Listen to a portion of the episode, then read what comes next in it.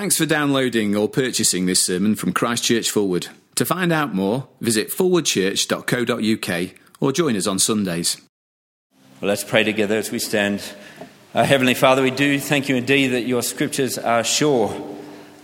Uh, that is, uh, sure to find us out, uh, sure to speak uh, the truth of who we are before you, uh, but most wonderfully, sure to speak of who you are. And so, Father, we do pray that you would indeed speak your purposeful word into our lives this night. Uh, speak it that we may know ourselves. Uh, speak it that we may know ourselves and so run to you. And so we pray this uh, for your glory's sake. Amen. Amen. Please uh, take a seat. And uh, let me add my welcome to uh, Peter's uh, earlier. If we've uh, not met before, my name is Andrew and I'm on the staff here. And I do hope to uh, meet you afterwards. If you are new, I'll be standing on the door uh, that you'll head out of. So please do come up and say hello. If you're new amongst us, we're, we're starting, or actually, we're, we're into our third week of a series in Hebrews. We're calling it High Speed Hebrews. We're moving at a reasonably rapid pace. And uh, so uh, you join us uh, tonight at Hebrews chapter 4, verse 11, is where we're picking things up. And it's uh, worth turning to that now, page 1203, uh, 1203 of the Church Bibles. And uh, if you find this helpful, you'll, you'll, see on the back of the service sheet an outline of where we'll be heading as we look at those verses together, starting in chapter 4, verse 11 of Hebrews. Having said that we're looking at Hebrews, let me start with some words uh, from another part of Scripture. They are some of the best known words that come from our King Jesus. And whoever you are uh, tonight, uh, these are words that you need to hear this night. Come to me, says Jesus. Uh, come to me, all you who are weary and burdened, and I will give you rest. Uh, there couldn't be a more simple command than these words from Jesus Come to me. Uh, whoever you are, uh, wherever you've been, wherever you think you're going, come to me. A simple command, but a giant promise. Did you hear it? I will give you rest. Uh, it's a promise that's actually at the heart of the passage that we're looking at tonight in Hebrews 4. Uh, but more than that, it's a promise that's sewn into the very thread of scriptures all the way through from the very first page of the Bible right to the very end is this promise I will give you rest. Now, turn to the first pages of the Bible and you will see there God creating this world, creating us, creating a garden, uh, showering on us and on that garden every good gift, gift after gift after gift. Uh, all, as we read in those opening verses, uh, with the purpose of enjoying rest, uh, coming to the point where he ends his labours of creation. All striving is to cease until the point where we enjoy relationship with God, enjoying the blessings that have come from his hand, and there are many, and enjoying them free completely from fear. And the wonderful thing in the scriptures is that all that happens in between those very first pages and the very last ones, uh, as we turn to the last pages, we arrive back at the very same place. A place that's uh, now no longer a garden but a city, uh, but it is a place of rest. Uh, flick through those uh, last verses of uh, the book of Revelation, and you see there what this place of rest is like. It is spectacular. And no more striving there, we're told, for we have at last arrived where we're meant to be. Uh, there is a place where we are in relationship with the God who made us. Uh, he dwells with us, we with Him. We are His people, He is our God. We are face to face. Uh, there we enjoy blessing and life without end because we are free from fear, free from especially the fear that uh, Hebrews, that we've been looking at uh, in these recent weeks, tells us uh, that is our dominant fear, and that is the fear of death. Fear that uh, death will snatch away this rest from us. That fear is gone in that place. And so Jesus promises, promises, promises it to us.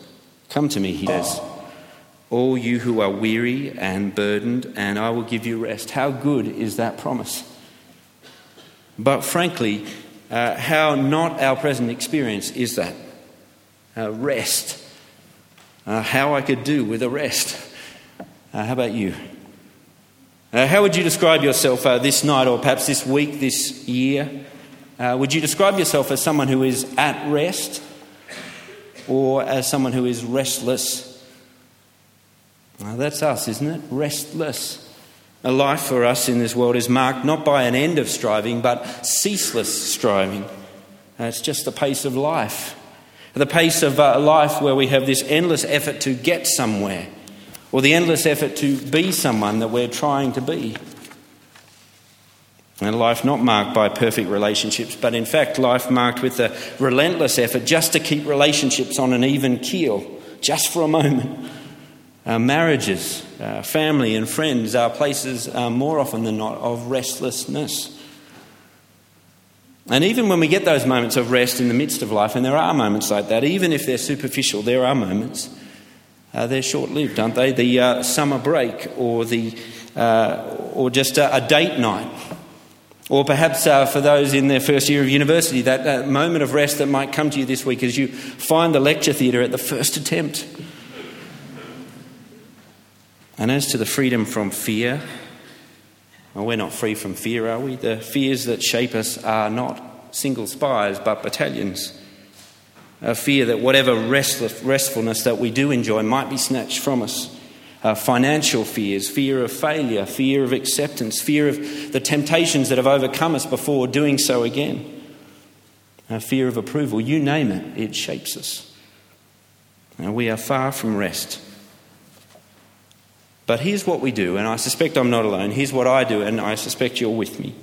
Uh, when it comes to that feeling of restlessness, uh, when it comes to wanting to get to this place of rest, uh, what we do when we think we try to find a solution is we externalize.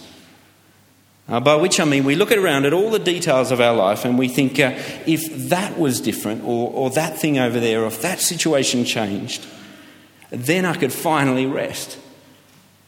And so we plot and plan a, a goal or a destination that if we could get there, then I'd be settled.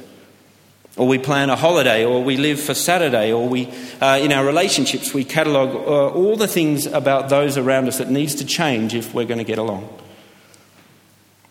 Or we block out our fears with uh, denial or decadence or just distractions.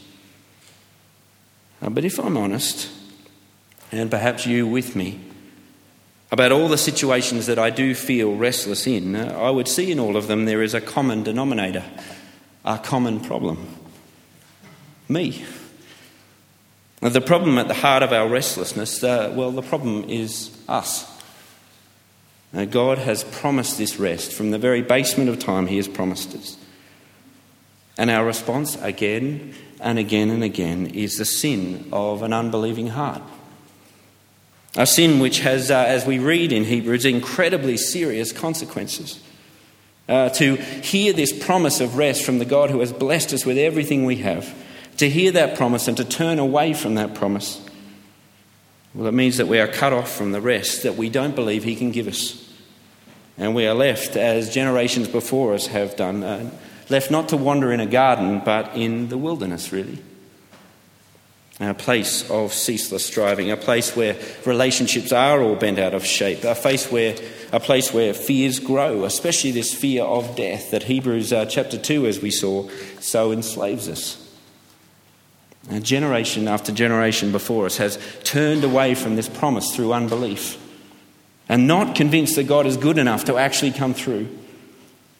And Hebrews, as we've been looking at it in these recent weeks, has highlighted for us a, a generation just like that from the Old Testament, simply known as uh, the wilderness generation, who were on the way to this promised rest. God said, I'm going to get you there. But along the way, they turn away from God, the God who promised it because of this sinful unbelief, and they never got there. In fact, if you flick back in Hebrews uh, to chapter 3, verse 11, you'll see God declare to this people who rejected that promise, they will never enter my rest.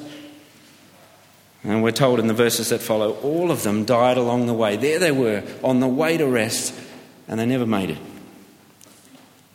Well, 21st century Sheffield, our generation is no different. Our heart is the problem. Our sinful, unbelieving heart that hears God's promise of rest, that, that it can only be found where He is, that we must trust Him. Uh, but our heart grows hard to that word, convinced that we can find it elsewhere, convinced that we know better than Him, and not sure He'll actually deliver. Our heart is the problem, and not a small one. For if you flick to uh, Hebrews chapter 9, verse 27, you'll see that this heart, this sinful, unbelieving heart, actually changes our whole destiny. Rather than lead us to this place of rest, now the sinful, unbelieving heart means that lying before us, the path that we are walking is one where we are, well, we know it, destined to die. And after that, Hebrews 9:27 says, face judgment. Judgment from the God who has blessed us with everything, promised this and seen us turn away. And so, what does God do? And what does He do about this heart problem that we have, this unbelieving heart? Uh, well, we've seen it as we've gone through Hebrews. He speaks. He speaks uh, as we're turning away from Him. He won't let us turn away without uh, His voice following us. He speaks a word to our hearts. Now, that's what's going on whenever God speaks to us, as He's doing right now tonight. He's not aiming just for, to pass on information, He's not speaking to fill the silence, He's aiming for your heart. He's speaking to the place, the seat of decision making in your life, uh, the very engine room for the way you live life, your desires, your motivations, your affections. That's what he's speaking to.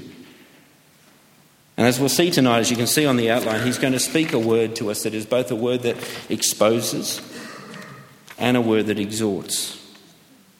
Well, let's have a look at them uh, together. Firstly, this word that exposes, and you see it there in verses 12 and 13 of Hebrews chapter 4. Have a look at uh, Hebrews 4, verse 12, where we read this. For the word of God is living and active, sharper than any double edged sword. It, penetrates even to dividing soul and spirit, joints and marrow. It judges the very thoughts and attitudes of our heart. It's remarkable, isn't it? Sheer grace uh, the aggrieved party in our relationship between God and us, who has showered us with gifts, and then promised this rest, this eternal rest on top of that. As we turn away in unbelief to our sort of frantic activities or our messy relationships or trying to make gods out of the things that He's given us as gifts, He speaks. A word that verse 12 says cuts through all the rubbish that we blame for our restlessness, uh, all the externalities that we say, that's at fault, uncovers all of that, and under that rubble, we see the very thoughts and intentions of our heart. And see verse 13 the word he speaks to us, he speaks of our hearts, uh, to our hearts, not in abstraction either, but we're told there in all creation. Now, here is a word uh, sharp enough to dissect and examine the thoughts and motivations of your heart in all creation. That is all of your life, real life. Uh, here is a word that speaks to you as you uh, embark on Freshers Week, speaks to your heart in that moment. Uh, here is a word that can speak to us as we wrestle with difficult work relationships. Uh, here is a word that speaks to us as we still simmer days after a row with someone. A word that speaks uh, about the lie that we told to cover up a mistake. It speaks to us as we enjoy that tasty bit of gossip. It speaks as the temptation we vowed would not beat us again, but it does, as, uh, as uh, we, we claimed that we would stand strong and yet we fold like wet cardboard. That word speaks to us then. It speaks to us as we drive uh, to the doctor for the checkup. He speaks to expose your heart. And he does that because he knows what he will find there, because he's found it generation after generation after generation. And he wants you to see it too. He wants you to see the malignant growth of sinful unbelief that is in our heart. You see, into our restless state, God speaks a word that really exposes us. It's a word of uh, the judge of all creation, and his verdict exposed, guilty. You know that feeling of uh, having no excuse left before someone when all the excuses, all the alibis have run out? I met with a man recently who uh, was in just that position, uh, utterly found out in one aspect of his life. It's quite a moment, really. Uh, when, uh, when someone is pinned down like that, when all the excuses have gone, uh, there was the shock. The shock of being found out. But then uh, the thing that was remarkable, the thing that still stays with me, was the relief the relief that the lies could stop, the relief that the cover up didn't need to continue. God speaks this word to get us to that place. And His Word will do that if we are prepared not to wriggle out from under its search.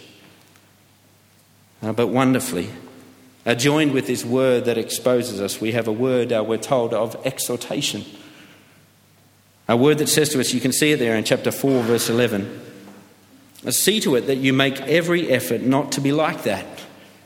Uh, see to it that you make every effort to enter God's rest rather than follow the example of unbelief. It's a word of exhortation. Make every effort, God says. Okay, but here's the problem. Now we're trapped, aren't we? Our hearts betray us. Here is a word that exposes my unbelieving heart and then says to me, Don't have a heart like that. Uh, to which I want to say, I'm trying, I, I really am, but it's exhausting.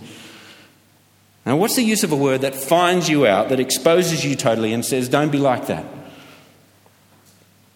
Well, how precious then, how incredibly good is the word that follows that word. Make every effort, the Spirit says, and we look around and within ourselves and think, how are we going to do that? I can't do that. And then come these precious words in 4 verse 14. We have a great high priest. His name is Jesus, he is God's Son. Now, here's why Jesus says to us, Come to me and I will give you rest, because he knows he can. He really can because he is our great high priest. But surely that begs another question, doesn't it? So what? Uh, here in a, a, city like Sheffield, which is a restless city, even if you're new to it, you will have seen that. It's just like any other city. Uh, uh what, what use is news like that to go to our restless city and say, Don't worry, good news, you have a high priest? It's utterly meaningless, isn't it? And even for the believer, I suspect that idea that Jesus is your high priest can become nothing more than tired jargon. But the reality is this uh, there is nothing more meaningful than those words. You have a high priest, his name is Jesus. And that news of that high priest is indeed the only hope the city has. And that for me is why I love this letter to the Hebrews. Uh, in the coming weeks, uh, the author is going to carefully and with much detail reveal the full weight of that news, of this office of high priest. Uh, all that groundwork is going to be so that you and I, and anyone who would read this letter, can feel the full weight of joy that comes with knowing that Jesus is my high priest. And so let me encourage you to stick with it in this series. Stick with the detail because it's all to give you that confidence. And we're going to glimpse that a little bit tonight in these verses in chapter 5, where we see that this high priest that Jesus uh, is for us uh, was the guy who was the very central player, uh, the key player in the, the very means that God had established to restore this broken relationship between him and us, a relationship that we broke through unbelief. Uh, given the problem of our sinful, unbelieving heart, given the consequences, death and judgment, uh, we need a way to make things right if we're ever going to reach that rest. And so, what God does all the way through the Old Testament, you read of this system of sacrifice that He established where sins were met with the sacrifice of animals, the blood of animals, as an offering to cover our sin, to bring us forgiveness. Now, the system, and we'll see this as we go through Hebrews, was very deliberate, and it was God's megaphone saying, Sin, the sin of unbelief and its consequences, is more serious than you can possibly imagine. It's a system that, uh, as we'll see, declares that forgiveness, that is, real forgiveness, is incredibly costly. And anybody here tonight who has actually genuinely had to forgive someone, that is, forgive them from the heart, not just a sort of lip service, but real forgiveness, will know the cost of that, that you had to carry. Uh, God's system is declaring that to us. Forgiveness is costly. It's showing us that the punishment of sin is death. The God who gave life, as we turn away from him, takes it away. And that without the shedding of blood, there will be no forgiveness. And so it is this high priest who has the key role in that system. Now, have a look with me in chapter 5, verses 1 to 4, and you have uh, there really a job description of a high priest for anybody who would take on this role.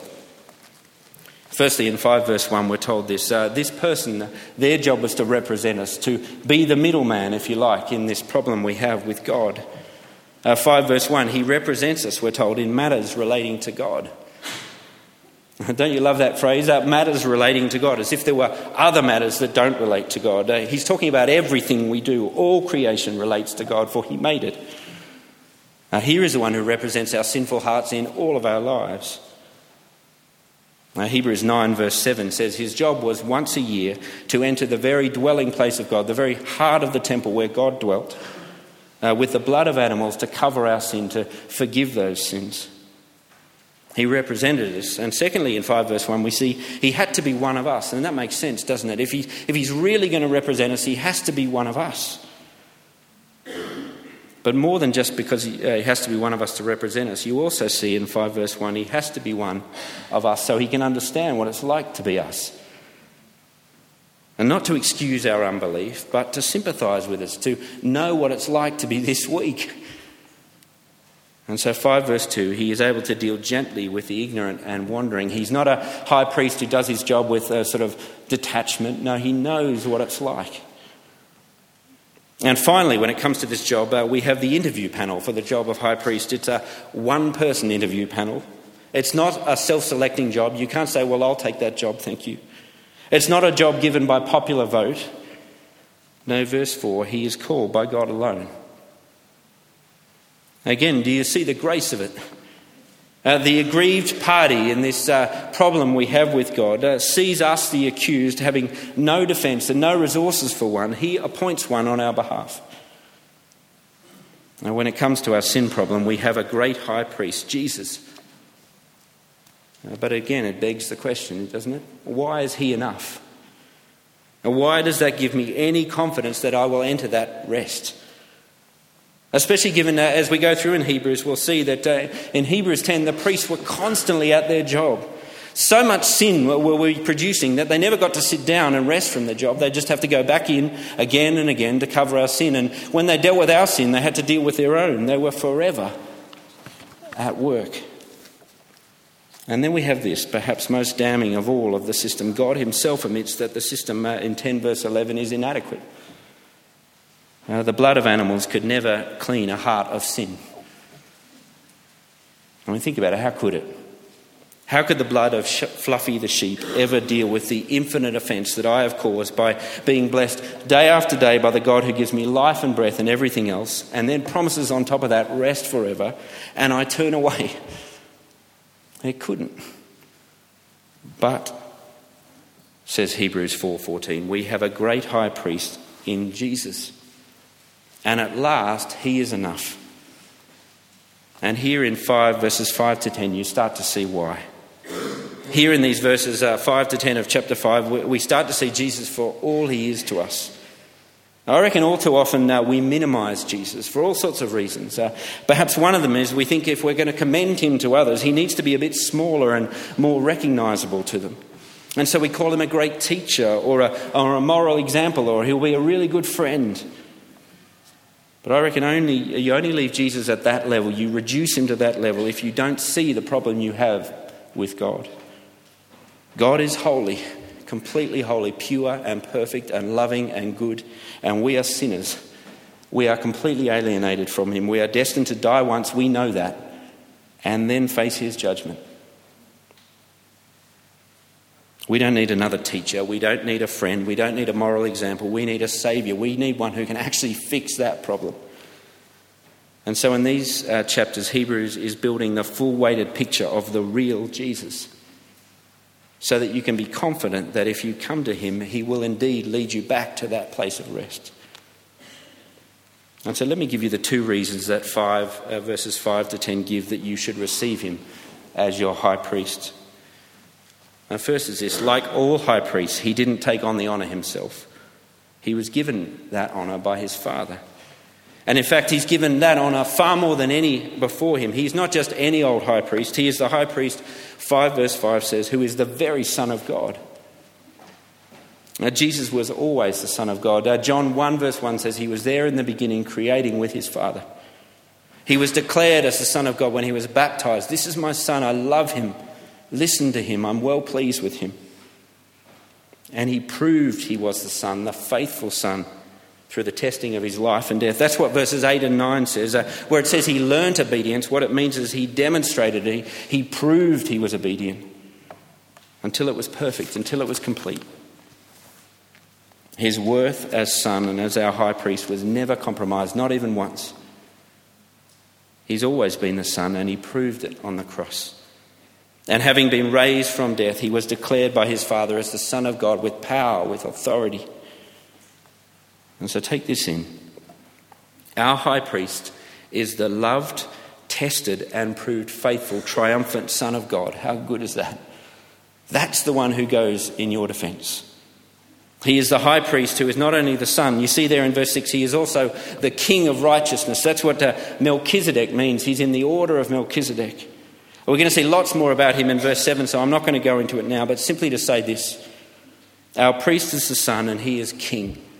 That's what Melchizedek means. He is the, the sort of priest who has no beginning or end. He is always at that work. He will be always forever at that work.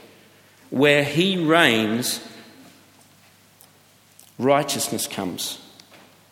Whoever this one serves is made right with God. That's just what we need. And he's about that forever. And so he's appointed son and king. And secondly, like all high priests, he comes from from us. He's one of us. But where we failed, he succeeds. He lived among us. Each day he shared and knew our weakness. And then, and this is the focus of 5 verse 7, a wonderful verse. Have a look at it. The focus of that is uh, not every day of his life, but the last day, the very last day, the day of his death. In the early hours of the morning of that day, as the disciples slept in the Garden of Gethsemane, exhausted from failure, he offered up prayers and petitions and loud cries and tears to the one who could save him from death, but he didn't. Because he had to be like us. And Jesus knew that he'd come for that day, a day of profound weakness. And so, amidst those tears and petitions, uh, sweating, we're told, uh, what was like drops of blood, he succeeded where our hearts grow fearful and shrink back. He walked into the full force of our sin's judgment and he cried, Not I'm getting out of here, but not my will, but yours. And, and, and he was heard, we're told. And thank God he was. For that prayer, those five words changed your life forever if you come to him. Not my will, but yours. That prayer and its proof on the cross, that's the moment eternal rest was opened back up for you. As he walked that hill later that day, as he was lifted high, as he was nailed to the wood, as the noonday sun, we're told, gave way to darkness, the whole sacrificial system was coming to fulfillment. Here is the moment, more than any other, that declares that forgiveness is incredibly costly, this costly.